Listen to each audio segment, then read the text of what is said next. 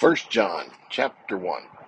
Christ was alive when the world began, yet I myself have seen him with my own eyes and listened to him speak.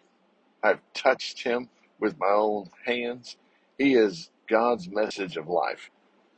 This one who is life from God has been shown to us, and we guarantee that we have seen him. I am speaking of Christ, who is eternal life. He was with the Father and then was shown to us.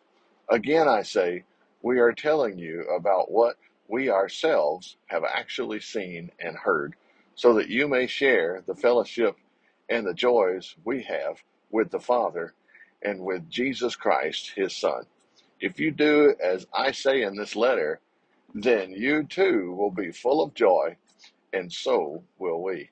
This is the message God has given us to pass on to you that God is light and in him is no darkness at all.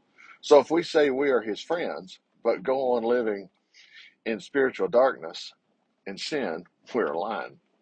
But if we are living in the light of God's presence, just as Christ does, then we have wonderful fellowship and joy with each other, and the blood of Jesus, his Son, cleanses us from every sin.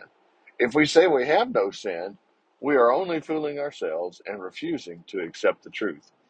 But if we confess our sins to him, he can be depended on to forgive us and to cleanse us from every wrong. And it's perfectly proper for God to do this for us because Christ died to wash away our sins. If we claim we have not sinned, we are lying and calling God a liar, for he says we have sinned.